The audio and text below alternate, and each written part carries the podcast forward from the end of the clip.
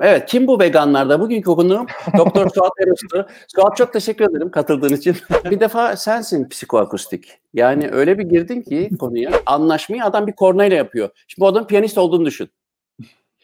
yani bir akorla sen üzerine rahat bir şeyler al ben hemen geliyorum. Bunu verecek yani adam. Hollywood ne yapıyor? Mesela Hannibal gibi bir caniyi insan eti yiyen. Fonda Bach Goldberg varyasyonlarını koyuyor. Benim annem bile şey diyor. Oğlum adamın bir bildiği vardır. Günahını almayalım. bir de üstünde sonradan ekleniyor dedin. Tam 50 yıldır yediğim yoğurdu içine limon sıktım. Çünkü ben insanı o kadar büyütmüyorum. İnsanı kutsal bir yere koymuyorum. İnsan dediğin nedir ki Allah aşkına yani? Alt tarafı e, konuşuyoruz diye sanıyoruz ki çok iyi anlaşıyoruz. Çok iyi anlaşsak bu kadar savaş olmaz. Herkese merhabalar. Bu hafta Muzaffer Çorlu ile birlikteyiz. Kendisini size nasıl tanımlayacağımı tam bilemiyorum ama bir özet geçmeye çalışayım.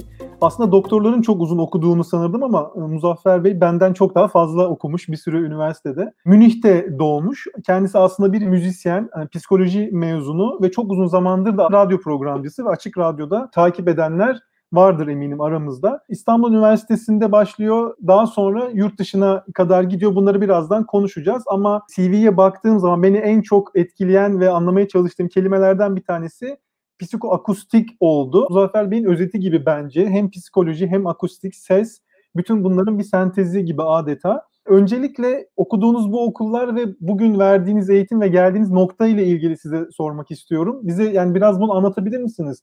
Bilişsel, müzik, e, kognitif yani bu kelimeler bize ne anlatıyor? Siz nelerle uğraşıyorsunuz? Şimdi teşekkür ederim önce. Katılmaktan çok zevk alacağımı biliyordum. Şimdiden başladı zevk. Bir defa sensin psikoakustik. Yani öyle bir girdin ki konuya izleyicilerin yarısı gitmiştir. Psikoakustik hiç iyi gelmiyor kulağa çünkü psikoakustik deyince.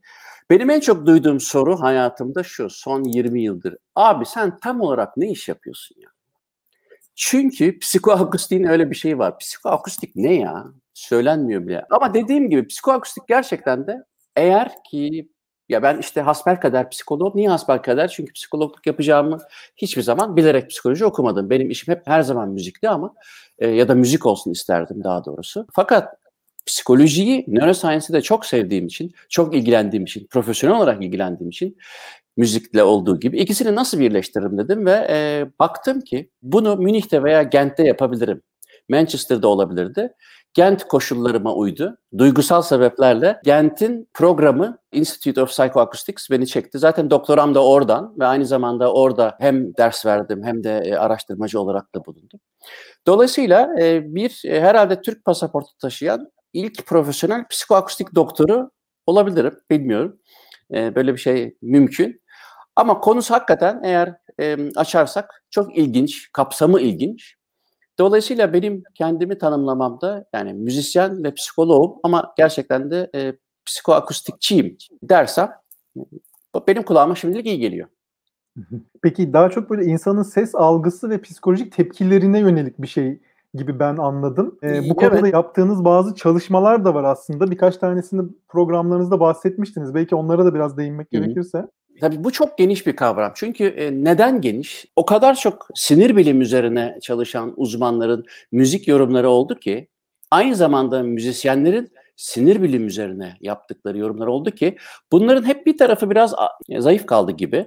Ben her iki tarafı da yapmış birisi olarak e, ya da e, çalışmış ve e, eğitim görmüş birisi olarak ikisini birleştirdiğim zaman çok büyük bir şemsiye görüyorum ama bu şemsiyenin e, kapsamı en iyi evrimsel biyolojik geri gitmeyle anlaşılabilir bana göre. Mesela son yapılan çalışmalarda 3-4 tane bulgu var ki bence şok edici bulgular. Bunlardan birincisi son yıllarda 90'lardan bu yana 3 tane flüt bulundu.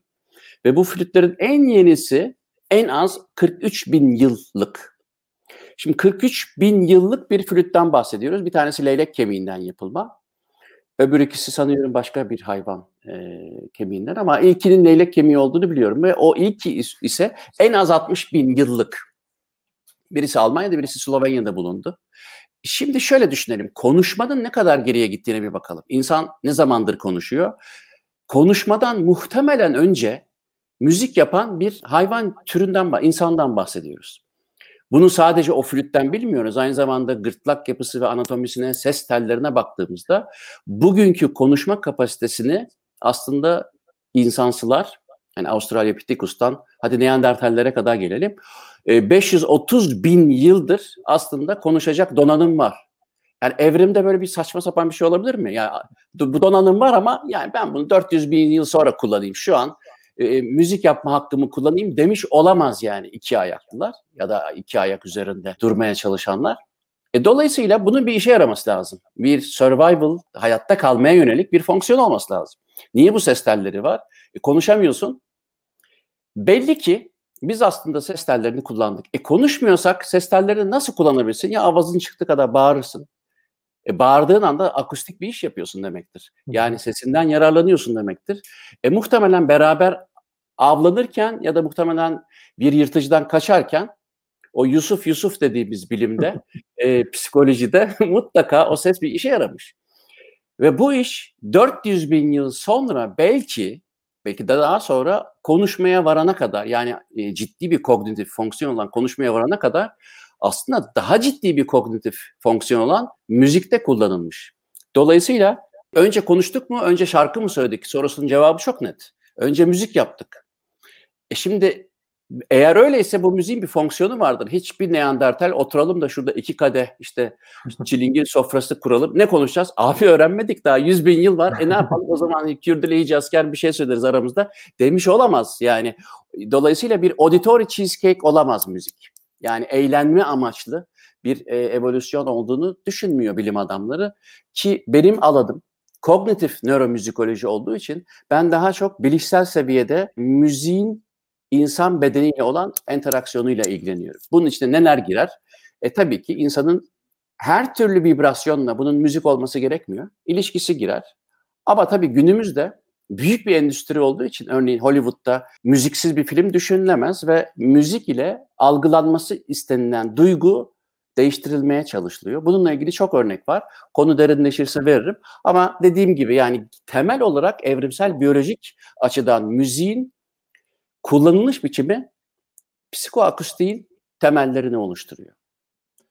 Yani bu pandemi sürecinde bildiğiniz gibi eğlence sektörü, müzik sektörü yasaklandı ve geçenlerde bununla ilgili bir belgesel izliyordum. Eğlence sektörü mü yasaklandı, müzik sektörü mü yasaklandı? İkisi de yani e, müzikle ha. eğlence sektörü. Televizyonda ha. tabii değil de işte zaten e, komik komedi de orada başlıyor ya da trajikomedi diyelim. Birisi şöyle bir şeye dikkat çekti. Yani siz dedi müziği susturmaya çalışıyorsunuz ama dedi televizyon açıyorsunuz, reklamlarda var, asansöre biniyorsunuz, işte bir binaya giriyorsunuz. Yani her yerde, hayatınızın her yerinde aslında bu müzik. Ama siz müzikten para kazanan insanların işte bunu eğlence adı altında yani müzik eşittir eğlence gibi görülmesine sebep oluyorsunuz ve e, insanların para kazanmasını engelliyorsunuz gibi bir ifade bulunmuştu. O zaman çok haklı olduğunu düşünüp ilginç gelmişti bana. Dediğiniz gibi yani aslında sadece bir eğlence değil aslında kendini ifade etme veya her türlü... Eğlence olsa da kötü değil zaten. Yani tabii, eğlence tabii, de, eğlenmek de zor bir iş yani. Eğlence, eğlence öyle. Belki de eğlenmeye de ihtiyacımız var aslında bu dönemde. Ben e, tabii yani sese kendimi hep takıntılı olduğunu düşünürdüm. Ama şöyle ses derken bu daha çok hani bir sıkı bir müzik dinleyicisinden ziyade mesela seslendirme sanatçılarının kim olduğunu yakalamaya çalışırdım. Bunu kim seslendirmiş gibi böyle bir sesin şeylerine takıntılıydım çocukluktan beri. Bir de benim bir şeyim vardır yani belki konudan sapmış olacağım ama ben mesela şarkıları pek dinlemem sözlerini. Ezbere bildiğim şarkılar bile vardır ama mesela sözlerin ne ifade ettiği benim için hiçbir şey ifade etmez aslında. Yani bunu geriye dönüp baktığımda fark ediyorum. Aslında o şarkının bana ne hissettirdiği. Şimdi demin söylediğiniz şeyle paralel olarak o şarkıda anlatılan farklı bir şey olabilir. Şarkıcının söylemek istediği şey farklı olabilir ama benim hissettiğim bambaşka oluyor genelde. Bu da herhalde sizin alanınıza giriyor. Yani bunu yaratmak evet. da belki bilerek mi yapılıyor, bilmeyerek mi yapılıyor bilmiyorum ama filmlerde en çok kullanılıyor dediğiniz gibi. Aslında ben onun detayına girmek isterim. Bir yerde vardı, internette şimdi hatırlayamadım ama dramatik bir filmi heyecanlı bir canlı müzikle verdiğiniz zaman bir komedi sahnesine dönüşüyor aynı film. Tam tersi komedi filminin repliklerini dramatik bir müzikle verdiğinizde daha dramatik bir hale geliyor ve bu bence etkileyici bir şey. Yani aslında burada oyunculuklar, diyaloglar bir tarafa müzik orada her şeyi, bütün ambiyansı ve size bıraktığı etkiyi değiştiriyor. Yani bence bu konuda sizin söyleyeceğiniz bir şeyler vardır. Değiştiriyor tabii ama yüzde yüz doğru. Biraz hani e, daha iyi anlaşılması için belki şöyle açabilirim. Örneğin sesi nasıl kullandığımızın farkında bile olmayabiliriz. Ben burada psikoakustik konferanslarda ya da işte konuşmalarda psikoakustik üzerine konuştuğum zaman Türkiye'de olmamamın verdiği dezavantajdan maalesef muzdarip oluyor. Çünkü neden? Türkiye'de çok kolay anlatabiliyorum. Çünkü Türkiye'de seslerin kullanılış biçimi için ben, benim en güzel örneğim minibüsçiler ve taksiciler. Mesela ben es, İdealtepe'de oturuyordum Türkiye'de yaşarken İstanbul'da ve Kadıköy'e gidiyordum. Her gün minibüse biniyorum. Minibüste hiçbir müzik eğitimi olmadığını düşündüğüm, sandığım o e, minibüs şoförlerinin kornayı kullanma sanatı benim çok ilgimi çekiyordu. Mesela genelde Bostancı'yı geçtikten sonra yan sokaklar vardır böyle işte Suadiye falan ve daha sonra işte şeye kadar Kadıköy'e kadar. O sokaklardan genelde uzun ve dik olduğu için gelen müşteriyi görürler. Hemen böyle didit yapar. Yani geliyor musun abi der. Şimdi hava yağmurlu dolayısıyla e, bu yapmış camlar. Yani göz teması da yok. Dolayısıyla didit geliyor musun abi anlamına başka türlü bir parametre yok. Dolayısıyla bilimsel olarak yanılıyor olamam. Eğer sallamıyorsa o yoldan gelen, bunu en az 500 kere gördüm. Yani ANOVA testi yaparsak signifik anlamlı çıkar. Adam eğer sallamazsa minibüs şoförünü, minibüsçü bir daha yapıyor. Kime diyorum abi manasına geliyor bu. Psikoakustiğin başladığı nokta buraya burada değil. Buradan sonra başlıyor. Şimdi psikoakustik yani o akustik sebeplerle yani kornanın psikolojik baskısına yenik düşen potansiyel müşteri şöyle yapıyor mesela. Fırın fırın. Yani fırına gidiyorum ben. Yani şu şuraya gidiyorum. Bugün zaten çalışmıyorum diye yüzünü görmediği minibüsçiye laf anlatıyor. Ben gel ben beni beni hesaba katma diyor. Şimdi bu dünyada çok ender ülkede var. Fakat düşünsene bir kornayla geliyor musun abi? Kime diyorum? Yok ben bugün gelmiyorum. Fırına gidiyorum ben gibi anlaşmayı adam bir kornayla yapıyor. Şimdi bu adam piyanist olduğunu düşün. yani bir akorla sen üzerine rahat bir şeyler al ben hemen geliyorum. Bunu verecek yani adam kornayla.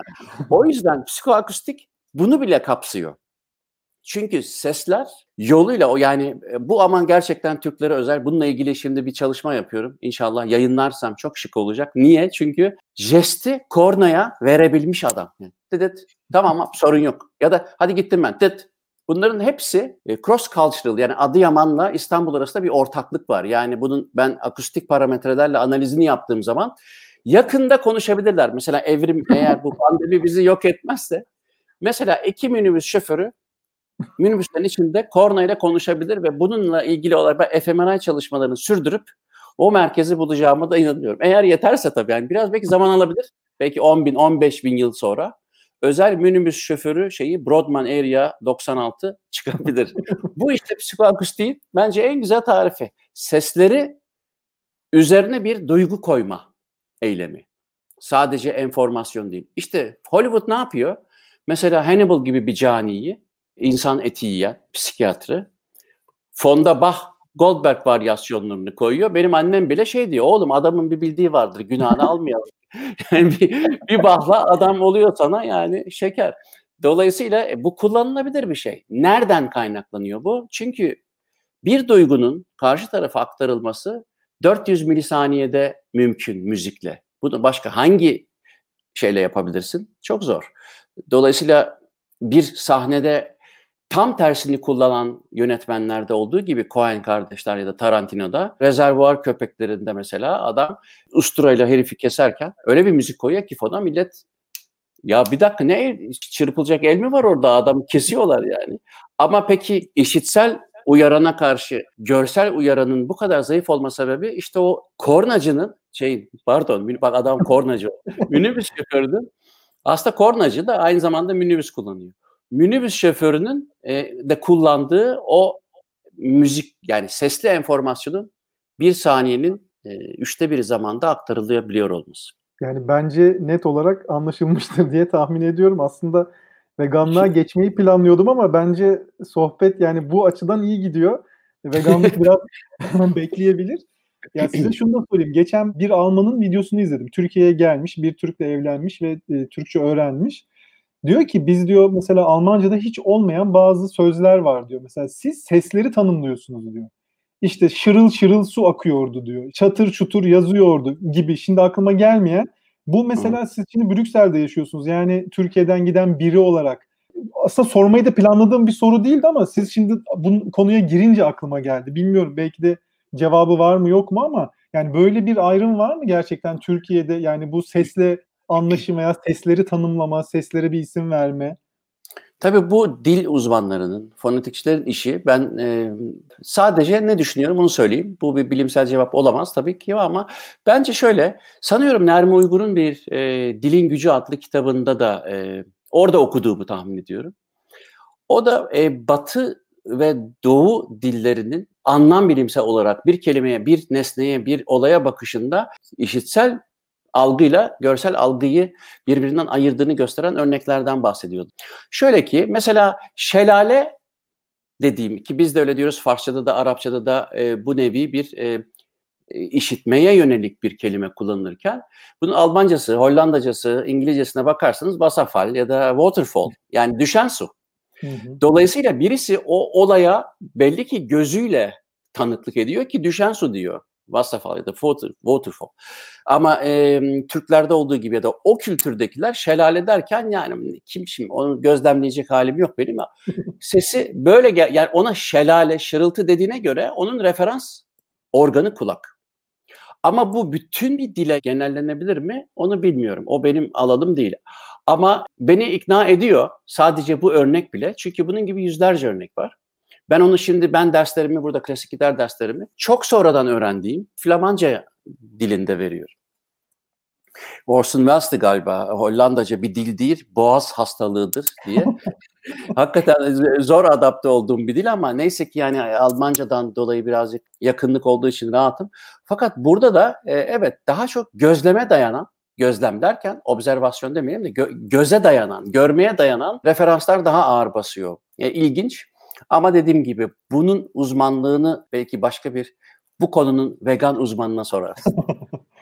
O zaman böylelikle veganlığa geçiş yapabiliriz. Ben şimdi açıkçası sizin programa katıldıktan sonra sizi tanıdım. Daha sonra da programlarınızı dinledim. Veganlığa geçişinizi çok merak ediyorum. Çünkü bunu sizinle hiç konuşmadık aslında. Evet hiç konuşmadık. Senden ötürü. evet şöyle gerçekten benim e, şimdi tabii ki e, sen daha uzun benden çok daha uzun bir vegan olarak ve bu işin içinde medikal doktor olarak da e, son derece yararlı yayınlar ki hemen hemen hepsini seyrettim. Yapan birisi olarak benim veganlığımdan ne olur yani?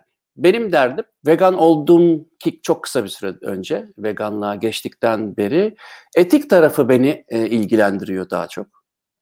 Çünkü 80 milyar hayvan yıllık katlediyoruz. Balıklar hariç. Şimdi bu çok çok dehşet bir rakam. Ve yani işte o bilmem neyin tadına bakın hmm, burunu şöyle bir yani öyle bir hale gelmişiz ki e, artık böyle bir katliamın farkında olmak bir yana işimize de gelmediği gibi. Çünkü ben insanı o kadar büyütmüyorum. insanı kutsal bir yere koymuyorum. İnsan dediğin nedir ki Allah aşkına yani? Çok böyle insan insan insan şeyini çok sevmem. Alt tarafı e, konuşuyor diye kaldı ki e, başındaki muhabbetin konularına dönersek konuşmadan önce gelişmiş bir sistemi kullanan hayvanlardan daha iyi anlaştığımız düşünülemez. Ama konuşuyoruz diye sanıyoruz ki çok iyi anlaşıyoruz. Çok iyi anlaşsak bu kadar savaş olmaz ama neyse bu en kalleş türlerden birisi olarak insanın 80 milyar hayvanı göz göre göre katletmesi. Birincisi bu. Yani şimdi yıllardır daha geçen sene kadar mangal yapan adam şimdi böyle atıp tutmak istemem. Ama ne zaman ki bununla ilgili bir şey yapmam lazım dedim. Tabii önce kendimden başladım. Sonra da yanlış bir şey yapmamak adına senin yüzünden eve yoğurt almıyorum mesela Suat. Yok işte o yani sayende tabii. yani tabii ki sayende. Çünkü yani o, o programda yoğurdu bir anlattın. Markete gidip yoğurt reyonunu dağıtıyordum yani Belçika'da. Hakikaten hiç düşünmedim. Yani bir veriyorlar coşkuyu probiyotik. Şimdi ben sauerkraut bilir misin böyle hani lahana turşusu gibi. Ben kendim yani kendim yapıyorum. Çok zor biliyorsun. Tuzla karıştırıyorsun bir hafta bekletiyorsun. O derece zor. o, onu alıyorsun oradan zaten. Ama sen dedin ki zaten ona bir de üstüne sonradan ekleniyor dedin. Tam 50 yıldır yediğim yoğurdu içine limon sıktım. ee, ama çok da iyi yaptın. Çünkü bu etik vegan veganlıkta zaten hayvan eti yememek o davranışlarından en, en bir tanesi sadece. Ama senin çok büyük bir hizmetin var bence. O da şu. Diyelim ki hayvan haklarını sallamayan bir güruh olsun ki yaklaşık 7 milyar kişi falan zaten o güruh, güruh. En azından senin sayende hayvansal protein, yok süt, yumurta olmazsa olmazları çok ciddi sarsıyorsun. Sadece işte medikal doktor olmandan kaynaklanmıyor bu. İkna edici tarafın da var. Dolayısıyla ne, ne zaman başladı? İşte o etik sebeplerle ne yapabilirimden sonra sağlık açısından senin beni ikna etmen önemli bir e, rol oynadı bunda. Valla soruyu sanki zorla sordurmuşum gibi oldu. Bu kadar bana döneceğini bilmiyordum okların. Peki ha, Belçika'da, yok, yok, hayır, evet.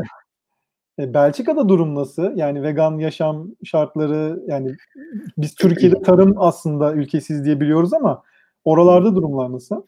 Bir yönüyle tabii bir ikiyüzlülük var. Yani bu Avrupa'da, Avrupa Birliği'nde bir genel politika yani hipokrasi.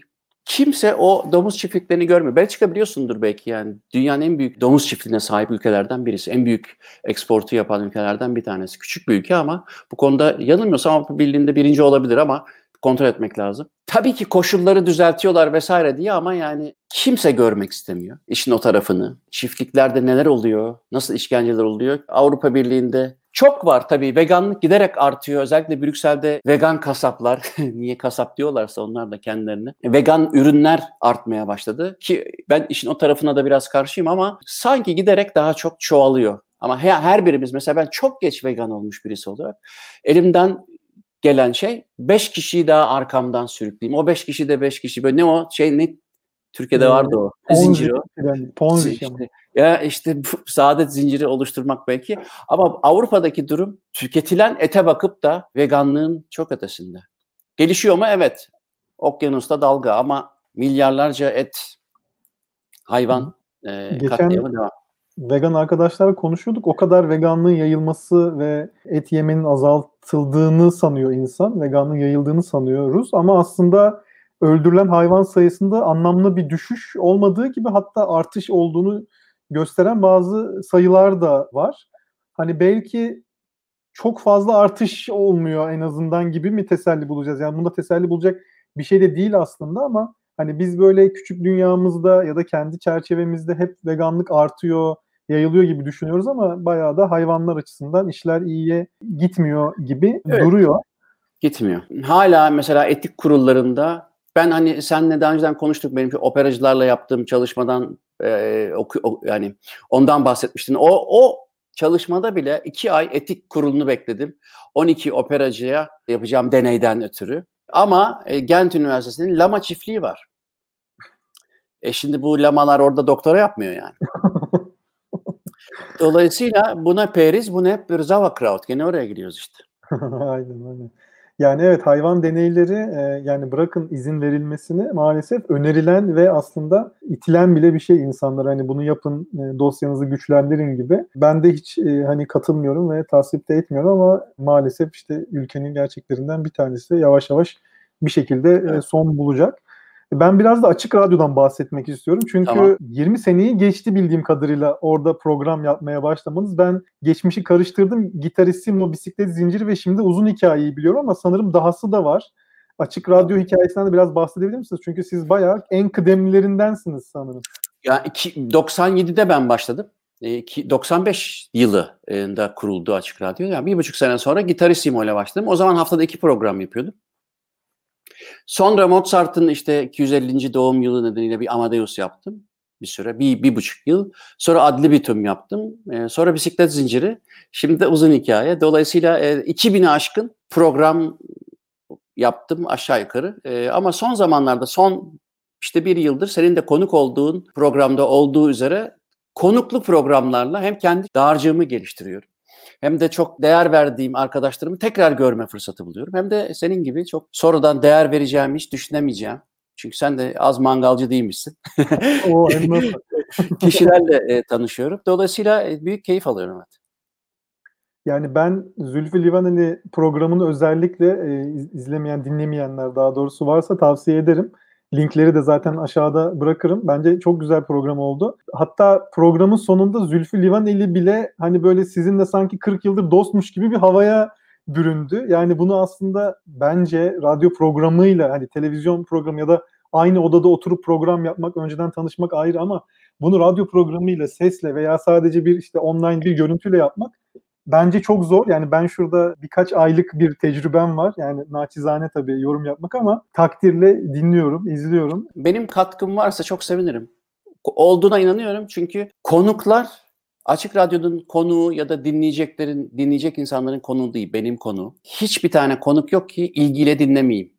Kimisi e, dübel uzmanı, kimisi ketojen, kimisi vegan, kimisi bisiklet tamircisi, kimisi dünyaca ünlü müzisyen, kimisi işte beyin cerrah, kimisi nörolog. Hep herkesin bir hikayesi var. Hepsinin hikayesi de uzun.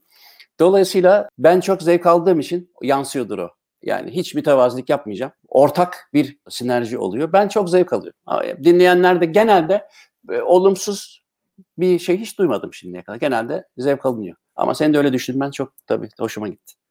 Yani bu arada peki Açık Radyo'dan böyle bir hani vegan geri dönüş alıyor musunuz? Çünkü Açık Radyo çok. aslında çevreci temelli bir Tabii. radyo ve başta Ömer Madra ve eşi olmak üzere çok da vegan çalışanı veya katkı vereni var. Bu noktada geri dönüşler nasıl? Özellikle vegan çok. sizde iki program Ömer, yaptınız.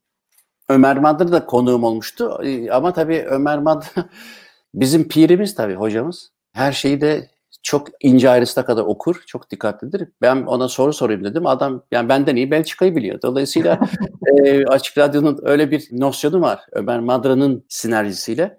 Ama yani Zülal Kalkan delen gibi aktivist kişiler de dahil olmak üzere orada çok program yaptı. Dolayısıyla Açık Radyo'nun çevreci, e, küresel ısıtma ile ilgili mesela ısınma değil ısıtma hani diyor Ömer Doğru diyor çünkü küresel ısınmada biz masum oluyoruz. Hani küre ısınıyor biz de ay Allah ne yapabiliriz? Halbuki sen ısıtıyorsun bırak yani. Şey gibi Maganda kurşunu.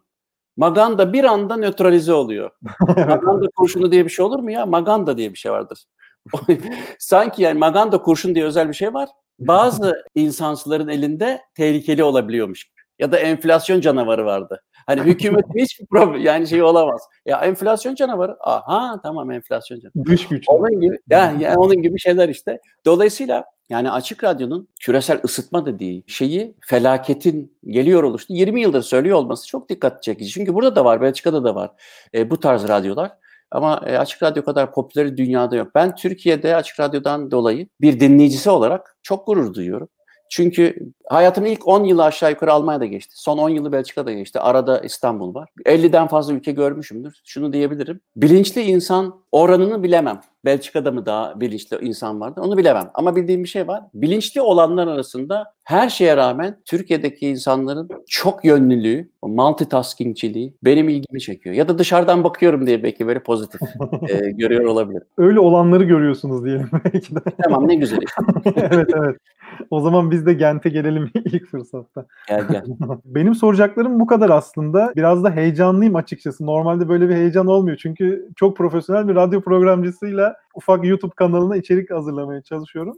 Bilmiyorum sizin söyleyeceğiniz son bir şeyler varsa onları da alalım. Ya öncelikle ben de çok heyecanlıyım. Tecrübeli bir radyo programcısı değilim yani. Radyo programcılığının ya evet tecrübesi var mıdır bilmiyorum. 2000 tane yapınca ola, oluyor. Kim 2000 tane radyo programı yapsa tecrübeli olur. O yüzden e, o zorunlu bir sonuç. Ama belki ben bir soru sorayım. Şimdi e, şeyden 2000 kişiye soru sormaktan e, soru sormadan bırakamam seni. e, kaç yıldır vegansın? Benim üç buçuk yıl oldu. Üç buçuk yıl oldu. E, şimdi ben benim bir yıl bile olmadı. İşin medikal tarafını çok iyi anlattığını biliyorum. Bazı hastalıklarda mesela kognitif süreçlerde bazı hastalıklar derken sinir bilimsel bağlamda Alzheimer olabilir, Parkinson olabilir neyse. Hiç öyle bir şey var mı? Dikkatini çekti mi araştırmalarında? Yani nörolojik ya da kognitif süreçleri etkileyen hastalıklarda bu beslenme biçiminin bitkisel beslenme biçiminin katkısı var mı pozitif? Kesinlikle var. Bir kere ciddi antiinflamatuar etkinliği olduğu için var. Hı hı. Bir de bu intermittent fasting ile ilişkili yeni yazılar var. Otofajin indüklenmesi ve beyinde kognitif bir düzelme sağladığı ile ilgili. Ben ama tabii bunların mekanizması çok aydınlatılmış değil ama ben hep şuna Hı. yoruyorum. İşte şöyle deniyor ya 18 saat aç kalacaksın, Hı. 6 saat yiyeceksin veya işte 2 gün aç kalacaksın, 5 gün yiyeceksin gibi gibi çok çeşitli varyasyonları var. Orada aslında normalde yani hepimiz işte batı tipi bir diyetle besleniyoruz. Yani veganları ayrı tutuyorum. Bol yağlı, bol hayvansal, az lifli. Böyle olduğu zaman açlık uyguladığınız zaman, vücudu aç bıraktığınız zaman aslında size zarar vermeye devam eden şeyi almamış oluyorsunuz. Bunu almadığınız zaman da vücut aa bir dakika ya iyileşmek için bir fırsat doğdu bana deyip yani bu tıpkı şunun gibi. Sigara içen birisi her sabah kalkar der ki ben bugün sigarayı bırakıyorum kardeşim der. Sigara içmemeye başlar. Akşamüstü dayanamaz ve ilk sigarasını yaktığı anda o sabahtan o ana kadar o vücutta oluşan o iyilik ve düzelme çabasının hepsi sıfırlanmış olur. Bu açlık da aynı bunun gibi. Vücut o kötü şeyleri almayı bıraktığınız için başta hayvansallar çünkü bunlar inflamatuar, bunlar oksidan, bunlar lifsiz ve içinde toksinler var. Onları almadığı için bir toparlanma şansı veriyor. Çünkü vücut aslında gerçekten mucizevi bir yapı. Birçok şeyi tolere edebiliyor ve birçok hastalığa her şeye rağmen o kadar işte egzoza, strese, işte o kadar yemeğe ve her şeye rağmen 80 yıl falan idare edebiliyoruz. Ama işte o açlık da bir sürü şeyin düzelmesine sebep oluyor ve yeni, yeni yapılan çalışmalar da var. E, onların da linkini yine aşağıya bırakırım. Beyinde bilişsel fonksiyonlarda özellikle bu hastalarda iyiye doğru gidiş gösterilmiştir. Ha bu bitkisel hayvansal ayrımı şurada önemli. Neden bütün ilaçlar bitkilerden yapılıyor? Çünkü vücutta anti-inflamasyonu, antioksidasyonu yani hücre yenilenmesini ve hücrenin onarılmasını tetikliyor. Bu yüzden de o yemek yenilen anlarda bitkisel yemek aslında çok daha anlamlı ve genelde bu uzun yaşamacılar ve e, bu işte açlıkçılar hep kendileri işte vegan, vejeteryan beslenen insanlar. Bunun bir tesadüf olduğunu düşünmüyorum ama sebep sonuç ilişkisi daha net olarak bilimsel olarak gösterilmiş değil. Bu biraz benim teorim, biraz da işte benim sentezim diyelim. Ben bakayım bir eğer 30 yıl daha müzik yapabilirsem mesela müzik üzerine katkıları nasıl olacak onu paylaşırım. Evet kim bu veganlarda? Bugünkü konuğum Doktor Suat Eros'tu. Suat çok teşekkür ederim katıldığın için. Ben teşekkür ederim. ya, alışkanlığı bırakamıyorum. Güzel güzel. Yani e, bence e, buradan da eğer sizi daha önceden tanımayanlar varsa bir kazanım olacağına inanıyorum. Yani bu video bir kenar ama sizin programları ben tavsiye ediyorum. Mutlaka dinlesinler. Hem YouTube'da hem podcast olarak da koyuyorsunuz. Ya da canlı olarak Açık Radyo'dan da zaten. Pazartesi 11'de. Dinlemelerini tavsiye ediyorum. Son sözünüzü soru olarak kullandınız. Evet. Yine de söylemek istediğiniz bir şey varsa hani öyle bitirebiliriz. Yok çok teşekkür ederim. Gerçekten yaptığın videolarla aydınlatıcı, sağlık açısından yani veganlığın bitkisel bazlı beslenmenin sağlıkla ilişkisi açısından çok çok çok kıymetli videolar olduğunu düşünüyorum. O yüzden de teşekkür ederim. Ben teşekkür ederim. Ee, izleyenlere de buradan görüşmek üzere diyelim. Tekrar katıldığınız için teşekkürler. Ciao.